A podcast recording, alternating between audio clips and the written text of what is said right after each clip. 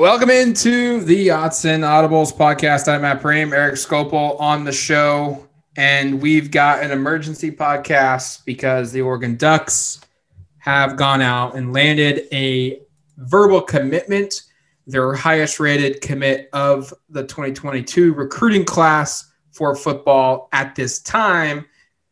And he also happens to be an in-state player, which is always pretty cool when Oregon can land a guy from within their state because it doesn't happen very often because they don't offer a lot of guys within their state. And they've done that. They've landed a verbal commitment from four-star safety Trajan Williams out of Jefferson High School in the Portland, Oregon area. Six foot, 200 pound player, the 211th best prospect in the country according to 24 7 Sports composite rankings. The 11th best safety prospect in the country, the second best player in the state of Oregon. 24 7 Sports, our own individual rankings are a little bit higher than the industry average. 24 uh, 7 Sports ranks him as the 137th best player in the country, the ninth best safety, and also the second best player in the state of Oregon. Um, Eric, that's a considerably big gap 211 to 137 really talented player oregon's second safety in this recruiting class now. And i don't know if if it's fair eric to say like hey this is a guy you absolutely had to get. But this was a big deal because he's an in-state guy that everyone in the country wanted and while you could maybe find someone comparable you don't like seeing talent leave the state, and Oregon locked that up, which is pretty good. Yeah, for as much as we talk about Oregon as a national brand, obviously successes in California, starting to see it in the Northeast and the Southwest as well with some of the connections on staff.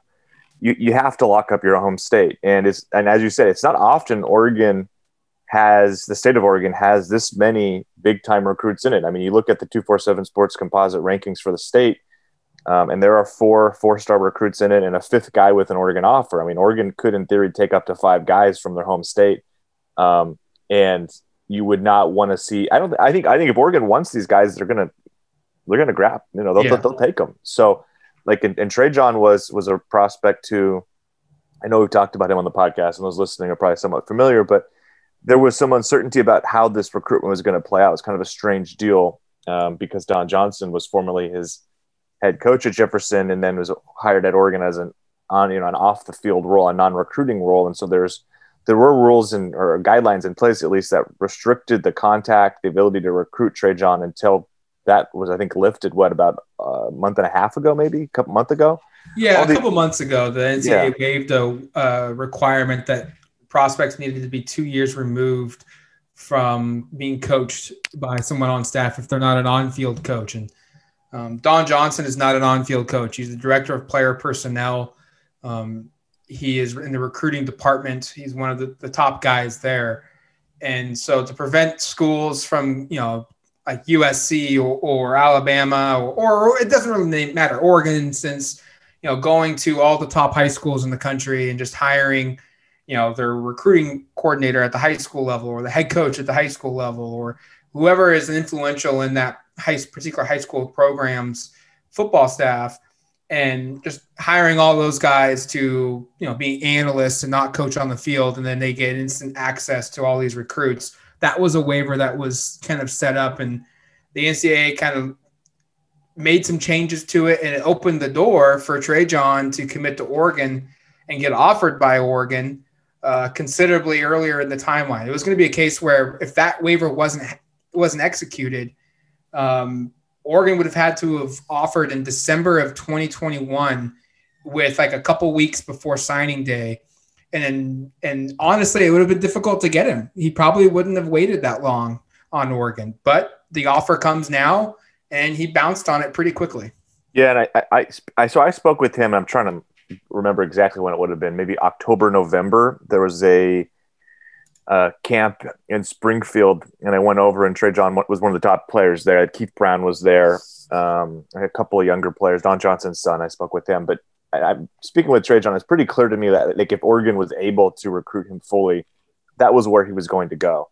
Um, and I don't think it took anybody by. I don't think this recruitment takes anybody by surprise. Once the offer was official, once that waiver was clear that that Matt just broke down, it was pretty evident that Oregon was where he was going to go. And like I think this is this is a really significant recruitment here for Oregon. I think you know this is not only is he a highly regarded kid in state, but he is nationally too, as Matt said. And I think you know when when you can go out and perhaps sign close to a quarter of your kids from your in-state. That's not something Oregon. That's not a luxury Oregon's had. Nope. Um, and that, that is a luxury that you look at the big schools across the country are having every year. And like I stated, like the Texas Longhorns, they, they, I bet you they take almost every kid from their own backyard. The state of Georgia does that. Um, or I should say the Georgia Bulldogs do that. USC does that. Um, Washington, to a, even a greater extent than Oregon, typically will sign, you know, five to eight kids from their backyard. The state of Oregon does not typically produce this sort of talent. So for Oregon to get already two verbal commitments from their own home state, both are four star prospects. They have a couple other four stars in the state. Um, a fifth kid who's currently a three star, but who Oregon and, and, a lot of the schools out west are really high in, high on um, in Andrew Savaiinaea. Uh, this is significant in terms of building this class, and I think it just cements. And if they if they go five for five in their own home state, it's going to go a long way in making this a really highly regarded recruiting class. None of them are the five star kids, but um, both Williams and Darius Clemons, the top kid in the state, are both you know top 247 recruits that you know and, and kids that are yeah players that schools across the country would undoubtedly love to have in their class. And I think Oregon has a real leg up this class. This is a cycle where they can actually get some of that work done in state rather than having to go to California, the Southwest, the Northeast, wherever it is that they're that, that they would go otherwise to to land a player of his caliber. Yeah, being able to look, Oregon wants to recruit at a national level. They want to be able to go out and land the best players in the country, and so they are going to spend a lot of time going across the country recruiting. And it's easier to land elite classes at a national level when you know you can build a base uh, a foundation, if you will, of your recruiting class locally, where you don't have to go uh, very far to see them. In, a normal time, when the recruiting restrictions are lifted like they aren't right now, um, and you can go out and make visits, like Oregon could spend a day and maybe see two players traveling and two elite players or three players and then you know if, but if if there's some guys in the local area, whether it's Portland, Eugene, Southern Oregon, even Vancouver, Washington, even yeah. Seattle. Um, you can go out and you can hit Eugene early in the morning, then you can get up to Portland in the afternoon, and then you can get up to the Vancouver area in mid afternoon, and then get up to Seattle in the evening, and then get back down to Southern Oregon for a night, you know, night trip. And you could see a whole bunch of prospects. And so if, if you're able to to have if there's some guys in your region that are good enough to play at your school, which is Oregon, and there are this year, that's huge because in one day you you could you know go and see a third of your class and then devote the rest of the time traveling the country to going after the big fish and not feel like wow are we really wasting uh, not wasting isn't the right word, but are we are we really going to use one or two days to go right. and see six guys where you know and and across the country, three thousand miles away, and we might only get one of them. Is that the best usage of our time? If you don't have that in-state connection or that Pacific Northwest foundation of a class, it's probably not worth it. But this opens up the door now where Oregon could could have a good chunk of this class come from the Pacific Northwest, and that's huge. I mean, they're still, still going to recruit nationally, and and and they're going to try and sign the best players in the country. And Trajan Williams is one of those guys. But this is just another domino effect of, of a positive impact of being able to go out and land uh, a huge prospect at a position of need in a local area, which will you know help you down the road, spending more time across the country because you you you can go and see multiple guys in your region really quickly. Um, we'll talk about more, you know, the Oregon impact in state from a recruiting standpoint later on in the show. But Trey John, let's focus on him first. Yeah, uh, his verbal commitment comes in. The Oregon Ducks Uh, they beat out programs like UCLA, Washington State, Arizona, Arizona State, Oregon State, USC, Utah, Washington. Um, these schools have all offered. Arizona State, another one that has offered. Most of the Pac 12 has offered. And I do think um, Penn State from the Big from the Big Ten also offered a scholarship. Um, I do think though that his all his offer list would be considerably higher if he wasn't from the state of Oregon because uh, you said it earlier. Basically, when Oregon offers and an in-state guy, most people expect that guy to go to Oregon because it's it's very rare, and yeah. you know the, the pull within the state is pretty strong to get Oregon uh, for Oregon to, to get their in-state prospects. So I think if this is a guy that's in California or in Washington or in Idaho, and doesn't have this connection to Oregon because of the Don Johnson factor, his offer list is probably significantly higher. Uh, a lot of schools, probably in the Big 12, the Big 10, um, the ACC, the SEC, were probably hesitant to offer because, hey, his high school coach is at Oregon now. Oregon can now offer him a scholarship it's probably going to go to Oregon. Why even try and, and, get in here? So he's got 18 verbal offers, um, but I, I, think he's probably probably in that 30 range if if he doesn't have the connections to Oregon that he has. That's the type of player that he is. Um, you've done a film review. What what can we expect from Trey John Williams on the field when he gets to Oregon? Yeah, I'm trying to draw a comparison to current like a current Oregon safety or a recent safety. I think it's he's like maybe a little bit like Erick Dargan. Okay. In terms of That'd size, really good if you're. If you're it'd be really really good. Um, I'm I'm just talking like upside and kind of stylistic. I'm not saying he's going to become Erick Dargan, and, and maybe he will. I mean, Dargan was a player who was kind of slow in terms of developing on the field. I think was really great his junior and senior year, but didn't. I don't think was a full time starter until then. Um, but I look at Williams and think like he is not huge. He's six feet tall, so he's uh, you would say that's about average, maybe a, an inch or two below average for the position. Um, but really athletic and makes up for some of that lack of height in coverage with his athleticism. You know, you go watch his film review. The very first play is, you know, the the quarterback tries to throw uh, like a fade route to the corner of the end zone, and Trey John basically runs the route and intercepts it over his shoulder. Basically, high points the ball over him that's the kind of athleticism you see. You see, I think, a lot of impressive, you know, quick twitch, a quick twitch, change of direction um, from John as well throughout the tape, both on both sides of the football and then also on special teams. This guy's a pretty dynamic return man, and I think that's one of the things you love to see for a, a defensive back, for a safety. You know, they're going to have opportunities to make plays, to intercept passes. Think about what Jevon Holland has been able to do. Verone McKinley have been able to do the last couple years. Ugo Amadi, guys who you know, are in the back end there, make a lot of plays. And when they have the football, they then transition to being really dynamic with the ball in their hands. Trajan's one of those guys. And so, like, I, I look at him and think he might be similar to Jevon Holland, somebody who you see eventually, I'm not saying right away, but like uh, who makes some sort of a role as a return guy, whether it be as a punt return, kickoff return guy. I don't know if he has like that top end 4 4 speed, which maybe means he'd be better off as a punt returner, but he certainly is really good in space. He's athletic um, played high school basketball, or I might probably think he probably still does at Jefferson. Um, just a really top end athlete for for Oregon, and um, I, I, he's recruited to play safety. It's pretty clear that's where he's going to play. I remember speaking with him again last fall. That's what he said. Um, but I, I do look at him and think there's maybe a little versatility to be somebody who could who could play that nickel spot, depending upon right. what exactly that is in Tim DeRuyter's defense.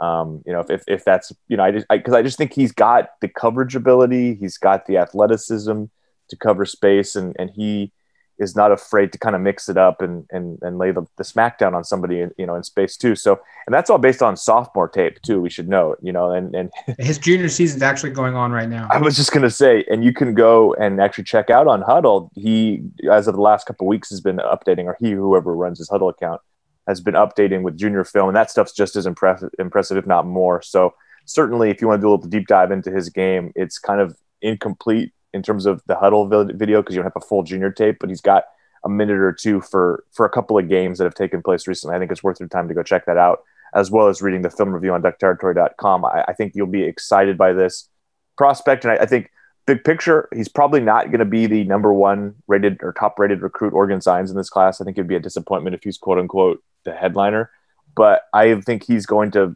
you know, I wouldn't be surprised at all if we look back you know, five years from 2022. So 2027, we're like, you know, a, a long way from now. Matt and are in our 40s by this point.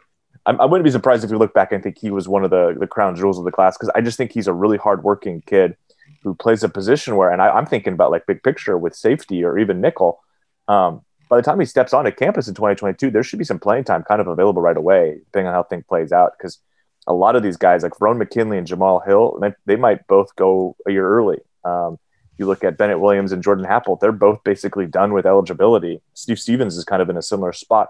It's a safety position as a, a nickel. Those are spots that are pretty veteran on the team. And I think a guy like Trey John and, and there's obviously some younger players waiting the rings, the wings have, will have a shot to play pretty early. And I could be see him being somebody who maybe he's not starting in 2022, but by 2023, he's he's a really big part of this defense. Yeah, safety was certainly a need in this class. They've already got another verbal commitment from Landon Hullaby, a four-star safety as well from the Texas area. Um, I shouldn't say Texas area. He's in Texas. He's from the Dallas area.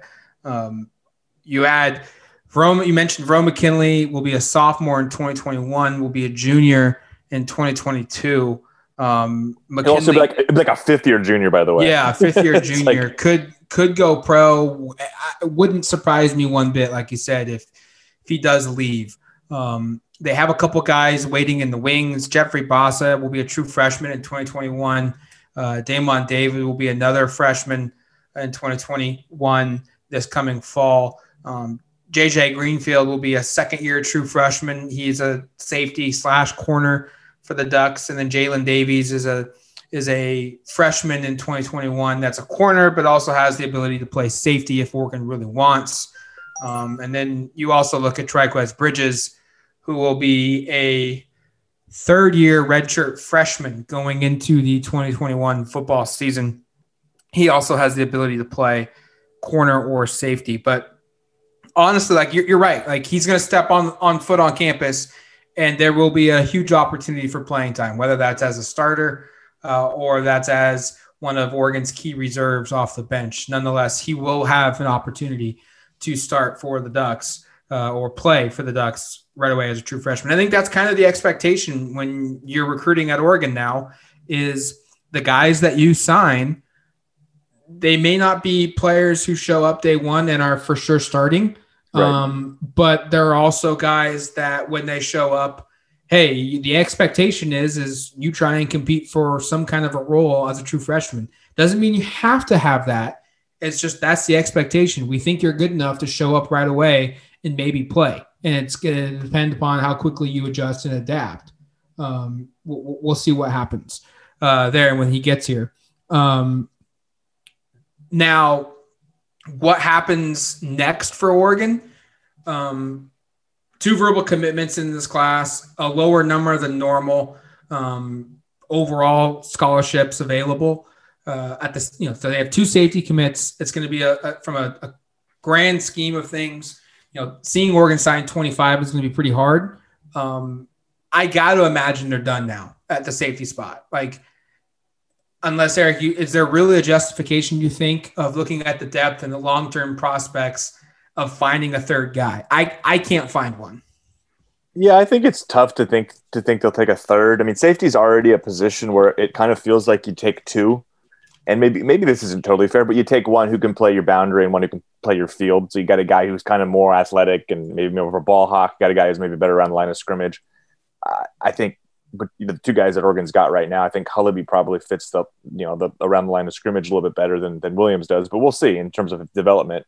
Um, but you're right. I mean, I, I look at this and think like it's not the craziest thing in the world to think they could take a third guy if there's somebody who's really good who presents himself and says, "Hey, I want to come to Oregon." Like if there's a borderline five star kid who wants to do that, sure, you'll take him. But like I don't think there's really a built in need now at that spot, assuming both those both Hullaby and and uh, and Williams, I guess, project to play safety, which I think they do. I mean, that's pretty clearly where they play in high school. It's pretty clearly. You know, Trey John said that's where he's being recruited by every school. When I spoke with him, so like I, it's pretty clear that's where those guys are going to play. So yeah, I I think they're probably done at safety, which is kind of wild to say this early on in the cycle. Um, know, seven verbal commitments right now. Um, it'll be interesting to see, I guess, what the fallout is with however, I mean, I, I guess if they have like an assurance from Hill or McKinley that like we're both going to stay or we're both going to go pro, which is probably something you don't get this far in advance. I'm yeah. talking about insurance two years, you know, basically a you know a full year and a half before th- these guys are going to step on campus. I just don't see that happening. So I think two makes a lot of sense, and I guess may- may- maybe a third. You know, numbers are tight though, like you said, Matt. It's like a third would have to be just like really good. Ridiculous. It's almost like player. a five star caliber guy. Yeah, it's like it's like you know you save but you save a scholarship or two every cycle. Oregon's still doing this right now with JTT, but you save one for just like these elite guys. I got you know if if an elite dude just steps up and says, "Hey, like yeah, sign me up. I want to go to Oregon." You, you have a spot a spot for him, but. I think, barring that taking place, I think you can kind of assume, barring that taking place or one of these players decommitting, which again I don't think we think is likely, especially with Trajan. Um, I think you're probably done at safety in 2022. Trajan Williams is committed to playing in the 2022 All American Bowl. That's, if you're not familiar with that name, that's formerly the U.S. Army All American Bowl game. It's the premier high school all star game in the country. Uh, Oregon is continuing to increase the number of participants that they will have in that game year over year. Um, really good deal there for the Ducks to land. Yet again, another really talented player. Now, let's shift gears a little bit towards um, the Oregon in state class of 2022. Um, the top prospect in the state is Darius Clemons, a, a wide receiver, four star player from Westview High School uh, in the Portland, Oregon area. Trey John Williams is the second best player in this class from uh, Jefferson. He's committed to the Ducks. Lamar Washington is Trey John Williams' high school teammate. He is a six foot four outside linebacker, four star prospect. Oregon has not offered Lamar yet. Um, we'll see what happens. Maybe some scholarship offers go out and he gets one. Um, I think that is kind of telling though right now. Um, he is also a standout basketball player and ridiculously good, ridiculous athlete. There, there is some you know thought that he maybe is going to play basketball over football, but we'll see what happens there. Um, four-star outside linebacker Amarion Winston, the third Winston brother to come through Central Catholic High School. He is committed to the Ducks. Uh, and then uh, you mentioned Andrew Savaiinaea uh, from Dallas High School, or from the Dalles High School in Dalles, Oregon. He has an offer from the Ducks as well. Um, Miles Williams is a three star from Clackamas. He he does not have uh, a scholarship offer from from the Ducks right now. A um, couple other three star guys of note to to maybe keep eyes on. Aaron Jones is an athlete from Westview. Uh, Keenan Spear Johnson is Don Johnson's son. Um, he is a receiver out of Tigard, uh, and that's probably right now the list. Uh, Jacob Newell is a tight end from Thurston in the Springfield, Oregon area. Um, grows up a big Duck fan. We'll see if Oregon gives him a scholarship offer. Newell has seen some recent Pac 12 schools throw their mix in. Um, I think Arizona, uh, I think Oregon State has also offered Newell. Um, I can't remember if Cal has or not, but he's starting to blow up a little bit. And he's another one, much like Trajan, where if Oregon ends up deciding to offer him a scholarship, will be a pretty big surprise if he does not land with the Ducks. Um, but that that'll be another also of, also of note with Newell, his dad was my uh, middle school PE teacher, so um, some some some real connections there with the, family. Just and that's an actually legitimately his his dad uh, was was my I think his dad might coach at Thurston still, but his, his, I still recall his dad uh, playing some dodgeball. That guy was intense. But uh, I'm not. I'm not surprised. His son is a heck of an athlete and probably also a pretty intense person. Because man, uh, his dad came in with the old like Marine Army cut and uh, and really really knew how to make sure the discipline was at at, a, at 11 with all with all of our 12 year old selves. So now, what's interesting though is, is this class has two guys already in the state of Oregon committed. Um, in 2021, Oregon had just one player from the state of Oregon signed with the Ducks. They did not have any in the 2020 class. The 2019 class, they had just one. The 2018 class, they had two. The 2017 class, they had two. and the 2016 class had four, and that features Lamar Winston, Brady Breeze, Cam McCormick, and also someone named Justin Herbert. Um, it's pretty I wild think, that it's pretty wild that Cam McCormick was in that class, and he might be teammates with some of the guys on this coming in the 2022 class. That's very true. Uh, that is very true. I think this is probably though the the class that's got the best chance to maybe meet that number of four, or maybe exceed it with five in-state verbal commitments.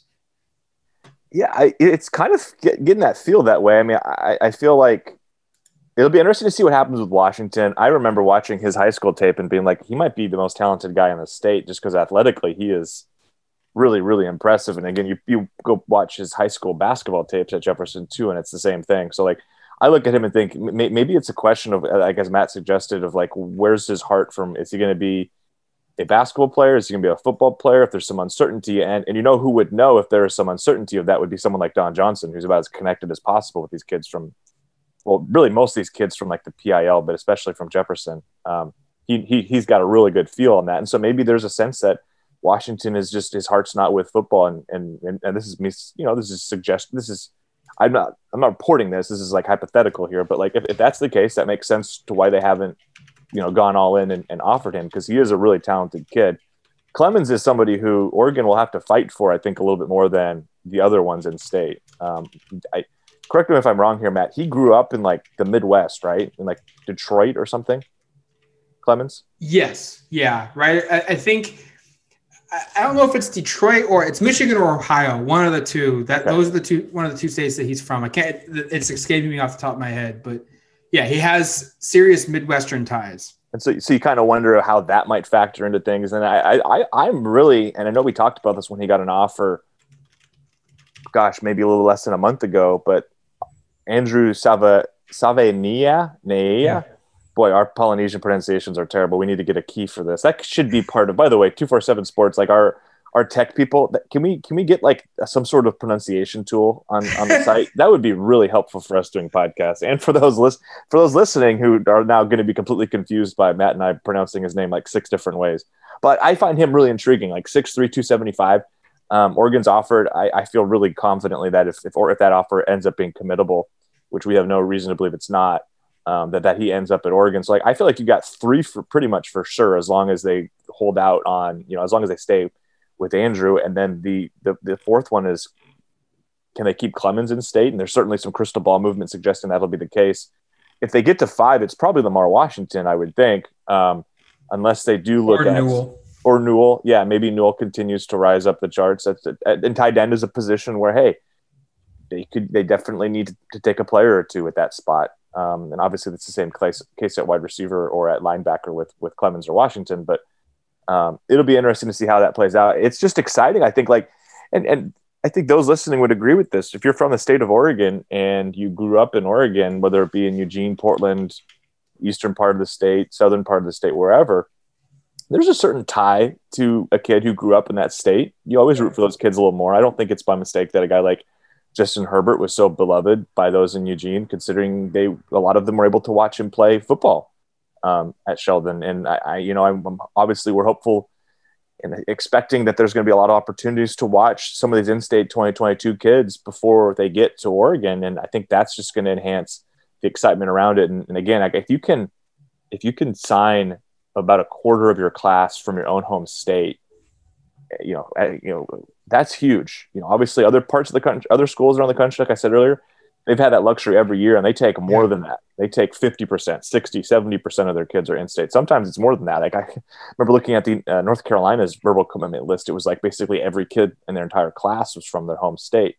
Oregon doesn't usually have that opportunity, but if they can go out and if they get four or five kids from the state, that's huge. And that's huge, I think, as well, just from it's it's it also speaks to I think and we need to state like the, the state is at least pumping out better talent right now um, than they have in the past couple of years, and, and hopefully that's a trend that continues um, past 2022. It's gonna be interesting to see play out here uh, for Oregon within the state for recruiting because, like Eric said, there's a couple of guys that I think are pretty much boxed to go to Oregon. A couple guys that are leaning towards Oregon, and then we'll see if maybe one or two scholarship offers go out to some players in state and what that can do for the recruiting class. And, and that's the thing here. I, I think that you really look at when I'm looking at these in state guys for this recruiting class, and that's yeah, Oregon has offered these players, but it's not like they're just token scholarship offers. Like Darius Clemons is a dude. He's got guys, he's got schools from all over the country coming after him. Trey John is the same deal. Amarion Winston committed to Oregon so early in the process that his scholarship offer numbers are, are almost nothing because everyone knows, hey, his older brother went to Oregon. He's from the state of Oregon. He's committed early to Oregon. Why even bother? Uh, but he's another one that would have a huge list of offers.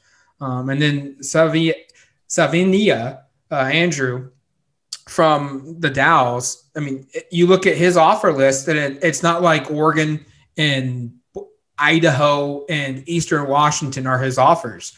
Know, he's got uh, a Cal offer. He's got a UCLA offer. Oregon State and Washington State have also offered. Nevada, USC, Washington, and Wisconsin are all kind of uh, looking at him right now and making evaluations. So, you know, Oregon, this 2022 recruiting class in the state of Oregon is pretty deep from a normal year to year basis. And that's going to play huge dividends for Oregon if they can capitalize and sign a couple more of these guys. Because, like we said earlier, they, they're going to be able to go out and, and spend more time recruiting players across the country because it doesn't take much time to recruit in-state guys, and doesn't mean they're less important. It's just sheer time that that it takes to get there uh, is considerably quicker uh, than going across the country. Now, what's next for the Ducks? Um, we'll see what happens. Who could be the next player to commit to Oregon? I do wonder at the receiver position. Uh, maybe it's Tobias Merriweather, who's just across the the river, um, the Willamette River in Vancouver. Uh, he actually from Camas, Washington, but that's a outskirts of the Vancouver area. Four star receiver. Maybe he uh, is getting closer to making a verbal commitment. I also wonder about Clemons um, from from Oregon. Does does Oregon find a way to get in there as well and, and get a, a, verbal commitment there? Um, it's going to be interesting to see what happens next. Who commits next to the Ducks? They're in on a lot of guys, and it sounds like Erick that don't want to go too far down the rabbit hole, but we'll end it here. It's starting to look like the recruiting dead period is going to get lifted. Official visits are starting to kind of mm-hmm. get penciled in. They're not in paper and pen yet, but they're in pencil. Guys are saying that you know they're coming out to Oregon on certain dates, and it's looking like that first week in June where it, it you know Oregon's going to have a whole bunch of guys on campus um, visiting Oregon for official visits. And we we could see a big rush of verbal commitments here, probably in the next two two and a half months for for Oregon.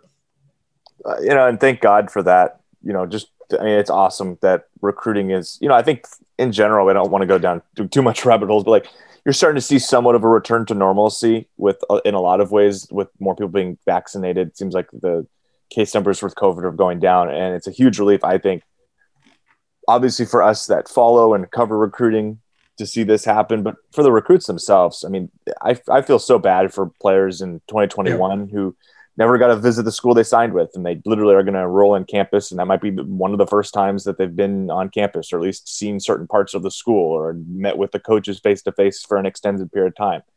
Um, it's really exciting to see the you know the, the concept for 2022 players to be able to get that to not miss out on the ability to check out campuses to, to you know to have an actual recruitment that's such a huge part of this and you, know, you talk with recruits they they love those official visits. Those are awesome. That, that's a big part of the recruiting process. And so i yeah i'm hopeful that the trend we're seeing that it falls you know there's a follow through and that, that they are able to get to eugene because that's going to be really beneficial both for the recruits to make decisions but also for oregon. And because that's kind of been the old adage is if oregon get them on campus they got a shot. And they have not been able to have anybody on campus for now over a year, which is crazy to say, at least officially. Um, and let's hope that they have some success with with whatever transpires here in the next month or two. Oregon's recruiting class with seven verbal commitments is ranked 21st in the country. second in Pac 12, and they have an average rating right now of 0.9047. Um, still fairly confident, Erick, that we're going to see Oregon's recruiting class wrap up with top 15, top 10 number. I think yeah. The only thing that absolutely, uh, I think the only thing for me that holds me back on saying for you know almost automatic is just sheer size. Like we we really don't know how many guys Oregon can sign in this recruiting class. Like you look at you look at the depth chart and you see who's available and who is a senior or who's you know a super senior on this recruiting class. And there's not very many seniors on on this on this class. They've, they've got nine scholarship seniors jordan happel sampson niu uh, drew mathis uh, george moore cam mccormick jaylon redd johnny johnson anthony brown and nate uh, uh, inside linebacker who was put on scholarship um, you also have a couple like fifth year juniors now or you know fifth year or or fourth year juniors in CJ Verdell, Travis Dye, DJ Johnson, Ryan Walk, um, Malaesala Aumavae-Laulu, Alex Forsyth, TJ Bass, Popo Aumavae. I mean, really, they, they probably have 20 guys, I think, who are pretty confident in saying, like, hey, this might be their last year, or definitively, this is going to be their last year. But do they want to use uh, you know all 20 of those scholarships knowing that you know they've only got about you know 10 guys in the junior class and you know, it's gonna the, the scholarship numbers are going to be very tricky to maneuver here and i think that's ultimately what's going to decide how good this class is is does oregon try and go for the full 25 in 2022 and know that in 2023 they may only have five scholarships to, to be able to give out or six scholarships to be able to give out? Um, or do they maybe try and carry over a couple? Um, do we see some early departures from guys going pro or transferring out? I think a lot of those questions we don't know the answers to yet, and that's going to really impact how many guys come and go. Going to be interesting to see how that plays out. There's a lot of questions we don't have answered, but yeah, I don't know. I, I does this feel like again like it's got like it's about as unknown as there has been a cycle just in terms of the numbers that there's ever been and i think even cristobal has said as such so um, it's going to be quite interesting to track that's for sure it's going to do it for us here on the Odds and Audibles podcast. Thank you for listening to the show. Continue to, to follow us on uh, whatever platform you use uh, you click the subscribe or follow button, iTunes, Spotify, Stitcher, Google Podcasts, whatever you have. Also, please um, give us a review. That helps a ton as well. So until we talk to you Monday, I'm guessing, unless another verbal commitment comes between then, you've been listening to the Odds and Audibles podcast. Talk to you later, folks.